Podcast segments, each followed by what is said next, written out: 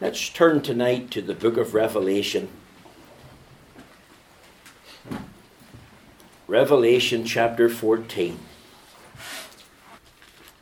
And as you're finding the place, just let me make the comment that it's not Revelations, S, it's Revelation, which is one. And the word revelation just means unveiling. And what a, a book it is of God's unveiling to us of what's happening and going to happen in the world. Revelation chapter 14 and verse 13. Remember, John's in the Isle of Patmos. He's there as a prisoner of Jesus Christ. And God has come to him. He says, And I heard a voice from heaven saying unto me, Write, blessed are the dead which die in the Lord from henceforth. Yea, saith the Spirit, that they may rest from their labours, and their works to follow them. And I looked, and behold, a white cloud. And upon the cloud one sat like unto the Son of Man, having on his head a golden crown, and in his hand a sharp sickle. And another angel came out of the temple, crying with a loud voice to him that sat in the cloud Thrust in thy sickle and reap.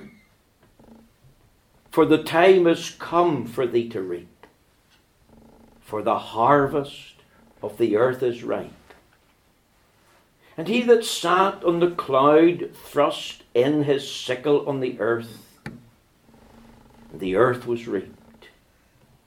And another angel came out of the temple which is in heaven, he also having a sharp sickle.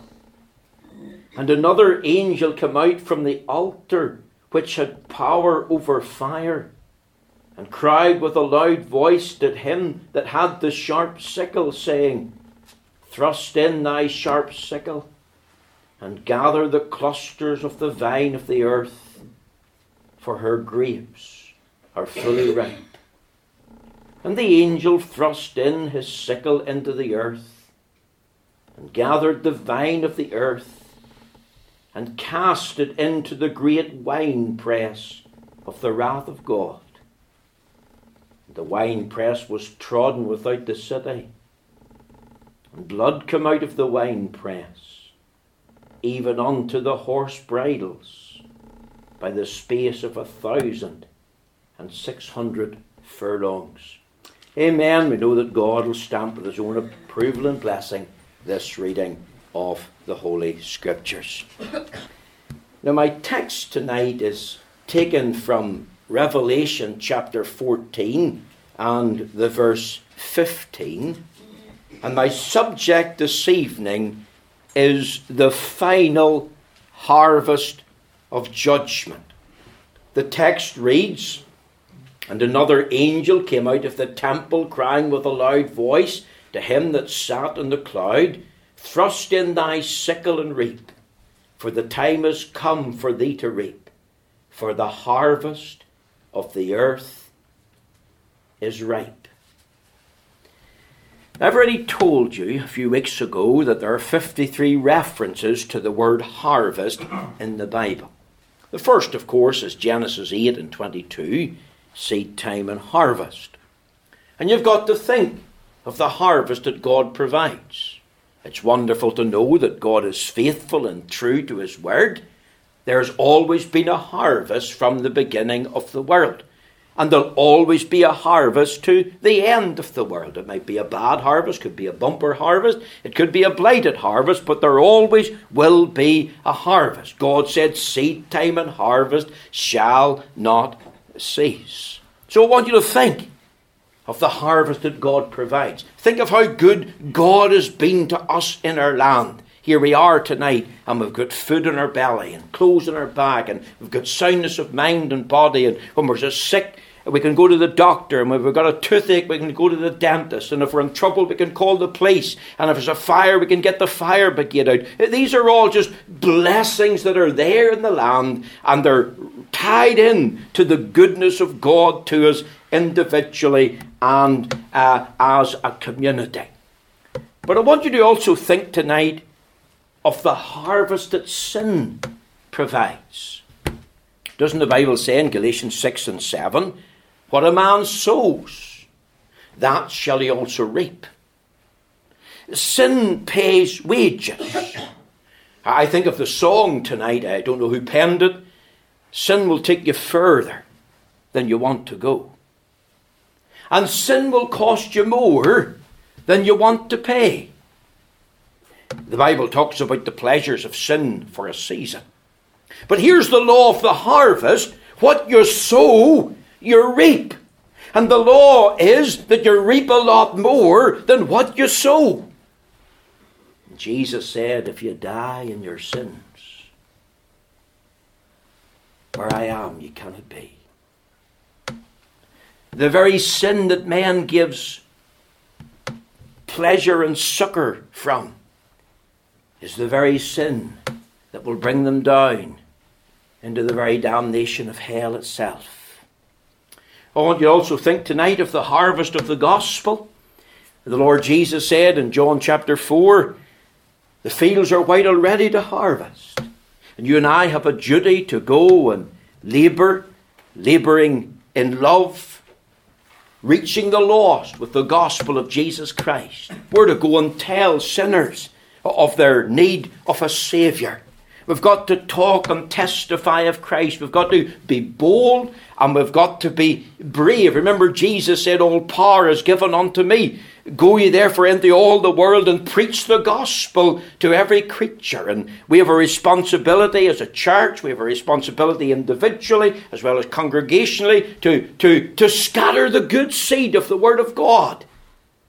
And of course, we have a responsibility to gather that good seed. But you know, there's another harvest. And here's the last reference to the word harvest in the Bible. And it's in Revelation chapter 14 and in the verse 15. And the Bible says, For the harvest of the earth is ripe. Or as the marginal rendering gives, the harvest of the earth is dried. The Lord Jesus said in Matthew chapter 13, verse 39, the harvest is the end of the age, or literally, the end of the world. It's interesting that John uses the words for the harvest of the earth is ripe.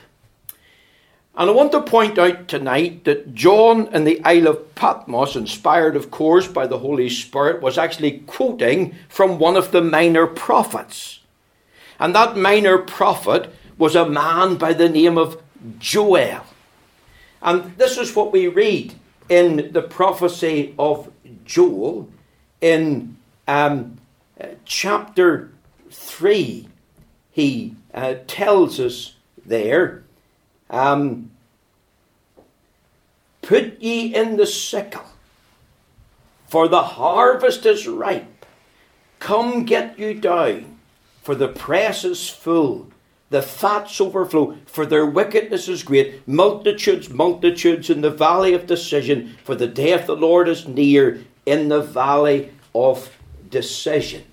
Similar words Joel, as I've said, was one of the minor prophets. He's minor in size. There's only three chapters uh, of his prophecy, but certainly not in substance. And his final chapter, the third chapter, is a message on what subject? It's the very same subject that you'll find in Revelation chapter 14 and 15. It's the message of the final harvest. And that's what we want to think about tonight. Through three simple little thoughts. I want us to think about the summons in the final harvest. You see, Joel has painted the picture of a swarm of locusts invading the land of Israel.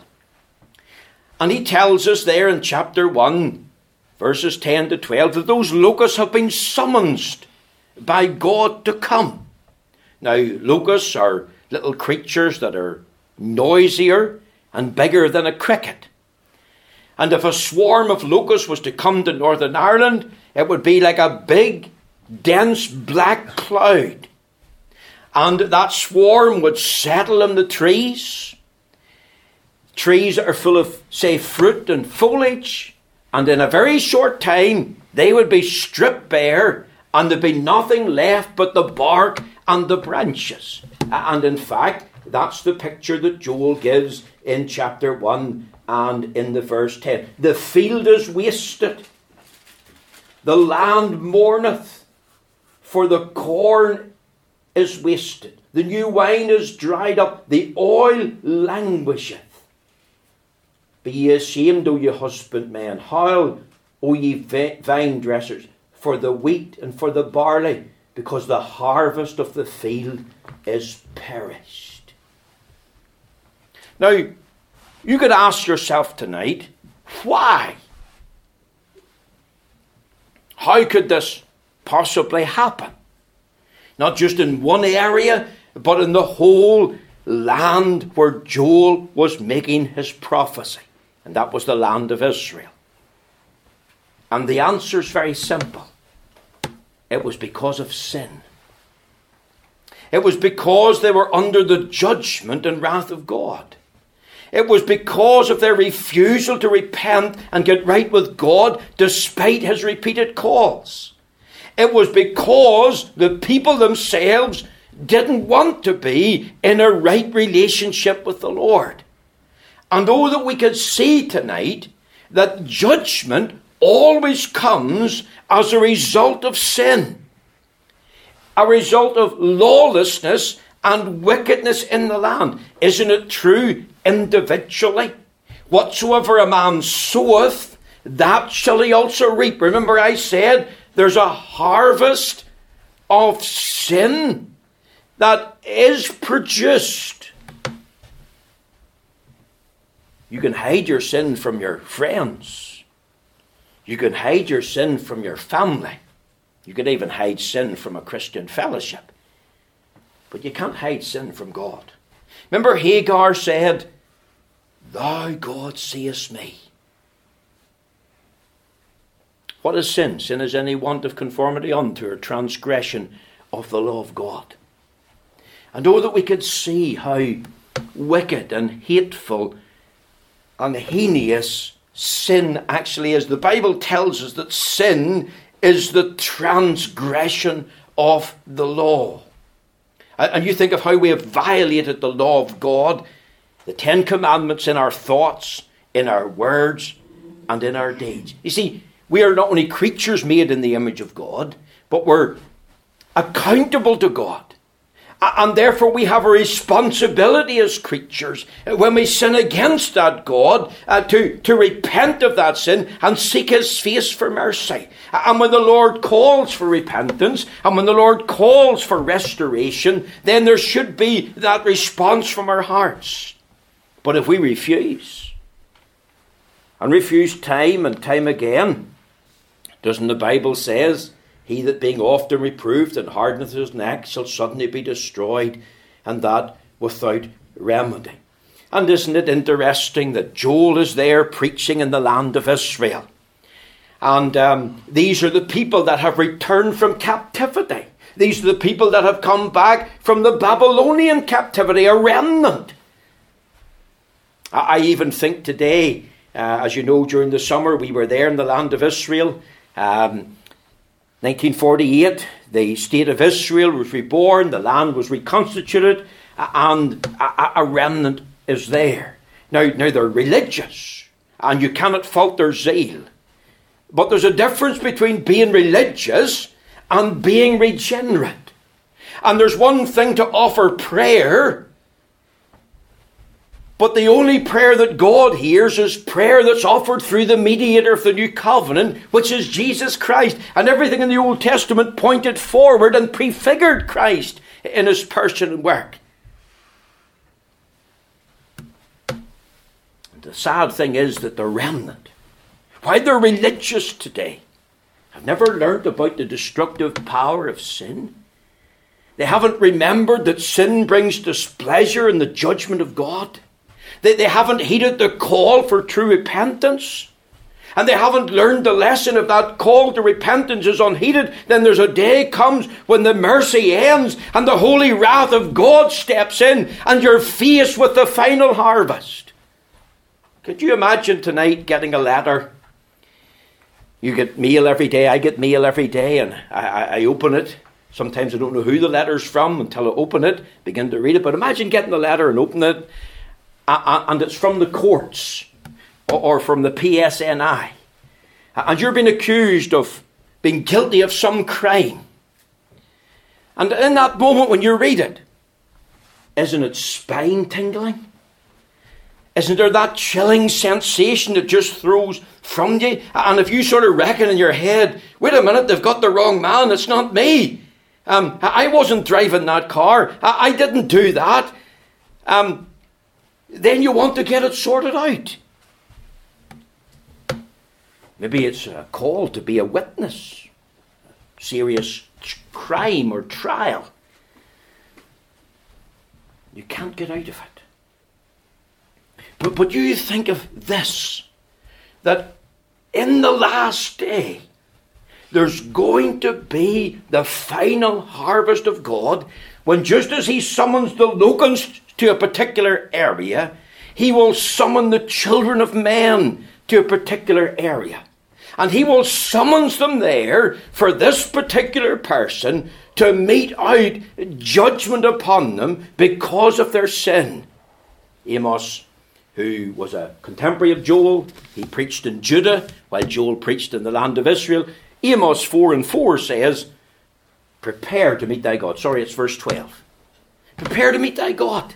And the context is because he's coming to meet you in judgment. You haven't repented. You haven't received him as Lord and Saviour. You haven't recognized your sin. You've treated it as a light and trivial thing. This is not just a summons for individuals. This is a summons for the nations of the earth. This is a summons for, for all the heathen. Is, not that what, what um, uh, Job, uh, or sorry, Joel uh, tells us there. He, he, says in verse 12, Let the heathen be, be wakened, and come up to the valley of Jehoshaphat, for there will I sit to judge all the heathen round about. The word heathen is mentioned twice. And what's a heathen? You know, sometimes we, we, we talk to people and say, You heathen, you. Now, what do we mean? Are we thinking about a, an African man, if I could use that expression, who's going about with little clothes and he has got his face pointed and he's got these little um, things that he shakes about and he, he's rattling bones? Is that our concept? Uh, maybe it's even gone back further to the Stone Age people that were pulling women about by the hair and grunting and groaning. The answer is no. Who are the heathen? The heathen are all that know not God and obey not the gospel. Now, I want you to link it up. T- turn there to Second Thessalonians. Uh, Second Thessalonians. And look with me at chapter 1. See, Paul's writing to encourage God's people. Second Thessalonians chapter 1. Notice the context seeing it's a righteous thing with God to recompense tribulation to them that trouble you. Think of those that were bringing trouble to the church. There was persecution, there was opposition. He says in verse 7 And to you who are troubled, rest with us when the Lord Jesus shall be revealed from heaven with his mighty angels in flaming fire, taking vengeance on them that know not God and obey not the gospel of our Lord Jesus Christ, who shall be punished with everlasting destruction from the presence of the Lord, from the glory of his power, when he shall come to be glorified in his saints and be admired in all them that believe, because our testimony among you was believed in that day. Notice it's those that know not God and obey not the gospel. That's the heathen who are summoned. And so often, you see, we think of a heathen man as someone who's a murderer or, or a thief or an idolater or, or even one of these uh, homosexuals or, or um, uh, some, some other type of, uh, of heinous crime. And of course, these things are individual expressions of our depravity and, and our uh, sinfulness. I, I often think of what Paul says in 1 Corinthians chapter 6 Know ye not in other words, don't be deceived that the unrighteous shall not inherit the kingdom of God. We, we could underline the word um, uh, uh, unrighteous and, and substitute it for the word heathen. Know ye not that the heathen shall not inherit the kingdom of God. Be not deceived, neither fornicators, nor idolaters, nor adulterers, nor effeminate, nor abusers of themselves with mankind, nor thieves, nor covetous, nor drunkards, nor revilers, nor extortioners shall inherit the kingdom of God. The Bible says, None that defileth shall enter in. Notice verse 11, and such were some of you. This is what you were like before you were saved. Remember, we said this morning the before and after technique. This is what you were like before you were saved. But ye are washed, washed in the precious blood. But ye are sanctified, separated now unto God, singled out by the Spirit. But ye are justified, legally declared righteous in the name of the Lord Jesus and by the Spirit of God. We, we could even think of Revelation chapter 20, the great white throne judgment. And we read there in chapter 20 and in the uh, verse uh, 15. Verse 12 And I saw the dead, small and great, stand before God, and the books were opened, and another book was opened, which is the book of life. The dead were judged out of those things which are written in the books, according to their works. And the sea gave up the dead which were in it, and death and hell delivered up the dead which were in them and they were judged, every man according to their works, and death and hell were cast into the lake of fire. This is the second death, and whosoever was not found written in the book of life was cast into the lake of fire. You see, here's the summons of the final harvest.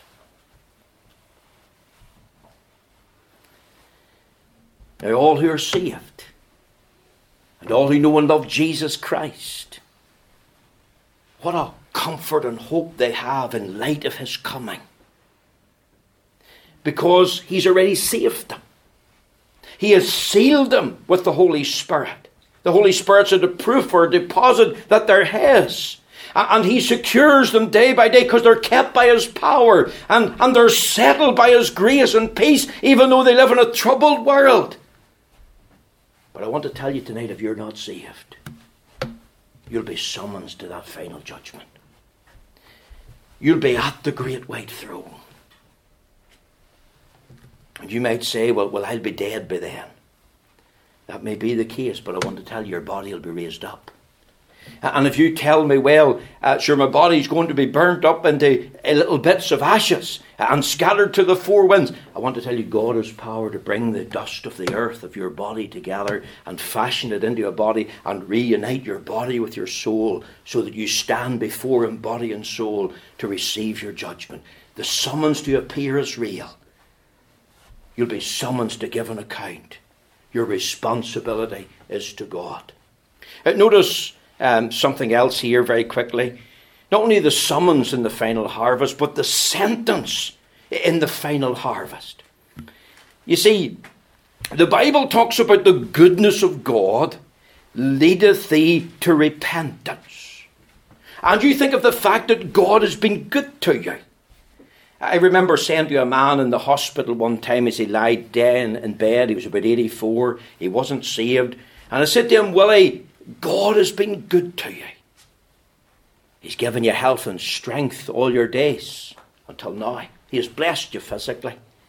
He has blessed you with a family. You've got a good wife and you've got a good children. A number of them are saved and they love you. And he's blessed you, Willie, materially because you've got a few pounds in the bank and you've a wee business there and a bit of a farm. And up to this point, God has been good. The good shepherd. He's watching you now. And Willie, the point is you don't know him. And despite how good he's been, you've kept him out, you've refused him all these years. I'm glad to tell you that particular night that man, Willie McMullen, got saved. And what a joy it was for his family. He died about three days later. But you know, when you reach the point of the final harvest, God's mercy will have ended. The day of grace will be over. It's too late. This particular year, uh, as we told you before, we had the joy of being in Israel. We stood in the Mount of Olives. We looked down towards Jerusalem. I looked down and I saw the um, eastern gate, the golden gate, that was all bricked up. And I thought, isn't that a picture of men's hearts? That when Christ comes to them now in the gospel, their hearts are hard and bricked up to Him. What if it's too late? There's a voice come over the airwaves too late. It was a man called Christian Marty. He was captain of the Concorde flight that plunged into a hotel on July the 25th in the year 2000, less than two minutes after takeoff. The radio said, No time! No time! The supersonic aircraft was aflame. Two engines were failing. The landing gear was stuck and the pride of commercial aviation was fast losing speed. The supersonic jet that had just lifted its needle nose toward heaven after soaring down the runway at breathtaking speed. Concorde Zero, 4590, you have flames! You have flames behind you. The control tower had warned. Seven seconds after the message from the control tower, the chief navigator confirmed breakdown engine, breakdown engine two, cut engine two. He said four seconds later, the aircraft tried to gain speed for an emergency landing, but Marty, Christian Marty, could be heard saying, Too late. The crash, the first in the Concorde's 24 year commercial service, killed all 109 people on board and four in the ground. Too late. No time. The last words spoken by the captain before the terrible accident. I was thinking about these final words in this sentence of the final harvest. Uttered in the background of immense tragedy and destruction, I thought how equally applicable to the spiritual and eternal state of young people and men and women. Preparation must be made for eternity. We need to be ready. See, there's coming a time when it'll be too late. Too late to repent. Too late to seek God. Too late to believe, too late to find mercy, too late to accept Christ, too late to be saved. There'll be no time to pray, there'll be no time to make preparation. If you leave the matter to some future day, it may be too late, and there'll be no time. And in the final harvest, it's too late. There's no time. And delay is dangerous. Neglect is foolishness. The Bible says, Behold, now is the accepted time. Now is the day of salvation. Let me ask you, it will be too late if sudden death overtakes you. Death should strike its fatal blow without warning, And certainly such words could be written too late. No time. Death can come unexpectedly. Experience proves this to be so. The car crash, the work accident, the stroke, the heart attack, and you don't get time to pray. You don't get time to repent. You don't get time to cry for mercy. Sudden death means immediate eternity, ushered out into the presence of God, and your eternal destiny is sealed. It'll be too late should the second coming of Christ overtake you. The day of the Lord is an unknown day. Jesus said, Behold, I come quickly. The whole tenor of the Bible points to a sudden, unexpected return of Christ. It'll just be like lightning. It'll be as a thief cometh in the night. It'll be with sudden destruction. And on that great day, the day of the earth's final harvest, it'll be too late. There'll be no time because mercy in the day of opportunity and grace is over. It'll be too late in the solemn day of judgment. See, God's dear Son speaks of a most solemn occasion when it'll be too late. There'll be no time, the day of judgment. Too late forever. Can you see the importance of being ready? Bible says now is the accepted time, now is the day of salvation. It says, Be ye also ready, for in such an hour as ye think not. The Son of Man cometh, therefore seek the Lord, while he may be found. Think of that golden gate and the bricked up heart. Is that a picture of your heart tonight? Is it hard? Is it close to Christ? Just remember this when the judgment comes, you'll be ushered into his presence. And then your heart will melt. Then you'll be without excuse. Then you'll be silent. But it'll be too late, for the harvest of the earth is ripe. It's dried. It's, it's ready for judgment. The Bible talks about the ripening of the sinner, the cup of iniquity being filled. For many tonight, it's not full. They have grace and opportunity. There's mercy with the Lord. They have an opportunity to repent, an opportunity to hear the gospel, an opportunity to call on the Lord. But once that cup of iniquity is full, as far as your life is concerned, then God has a day of mercy that ceases for you. How many tonight are ripe for judgment?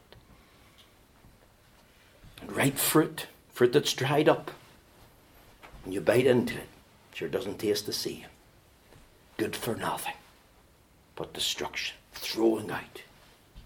Notice lastly, the sickle in the final harvest. Here's a reference to, to the judgment of God. Here's a reference to the judge. Um, the voice is, Thrust in thy sickle and reap. And it's an angel saying to him that sat in the cloud, and he that sat in the cloud, of course, is the Lord Jesus himself. He's the righteous judge. And he comes to this earth the second time to judge. And he has zero tolerance for sin. We'll close tonight with this little thought.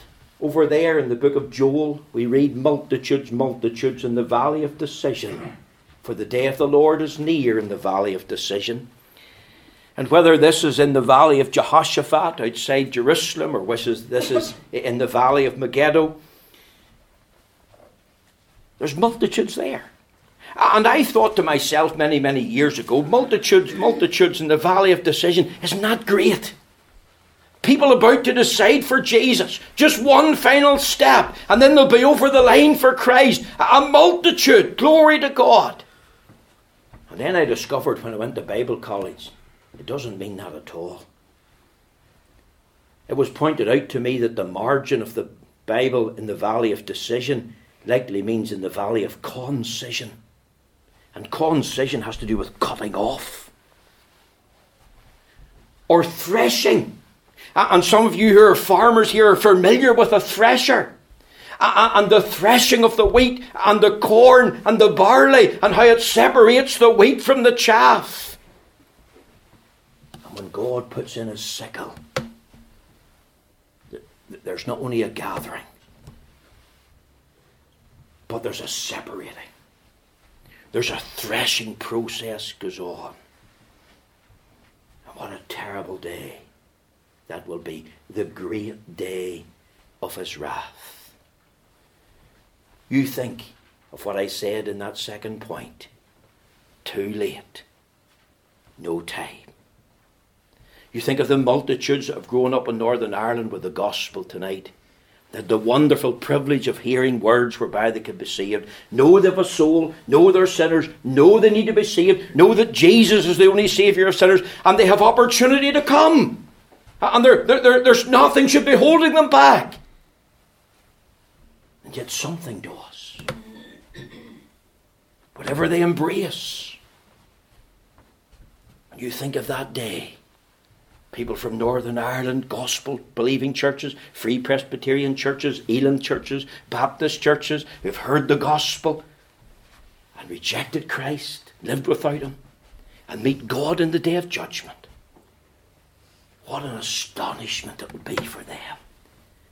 What a day when they're without excuse because they're found in the valley where they're cut off forever. The sickle of God has found them out. Will the sickle of God find you in that day? The saved will not be there. Only those that are sentenced will experience God's sickle. May the Lord take these few words and bless them to your heart.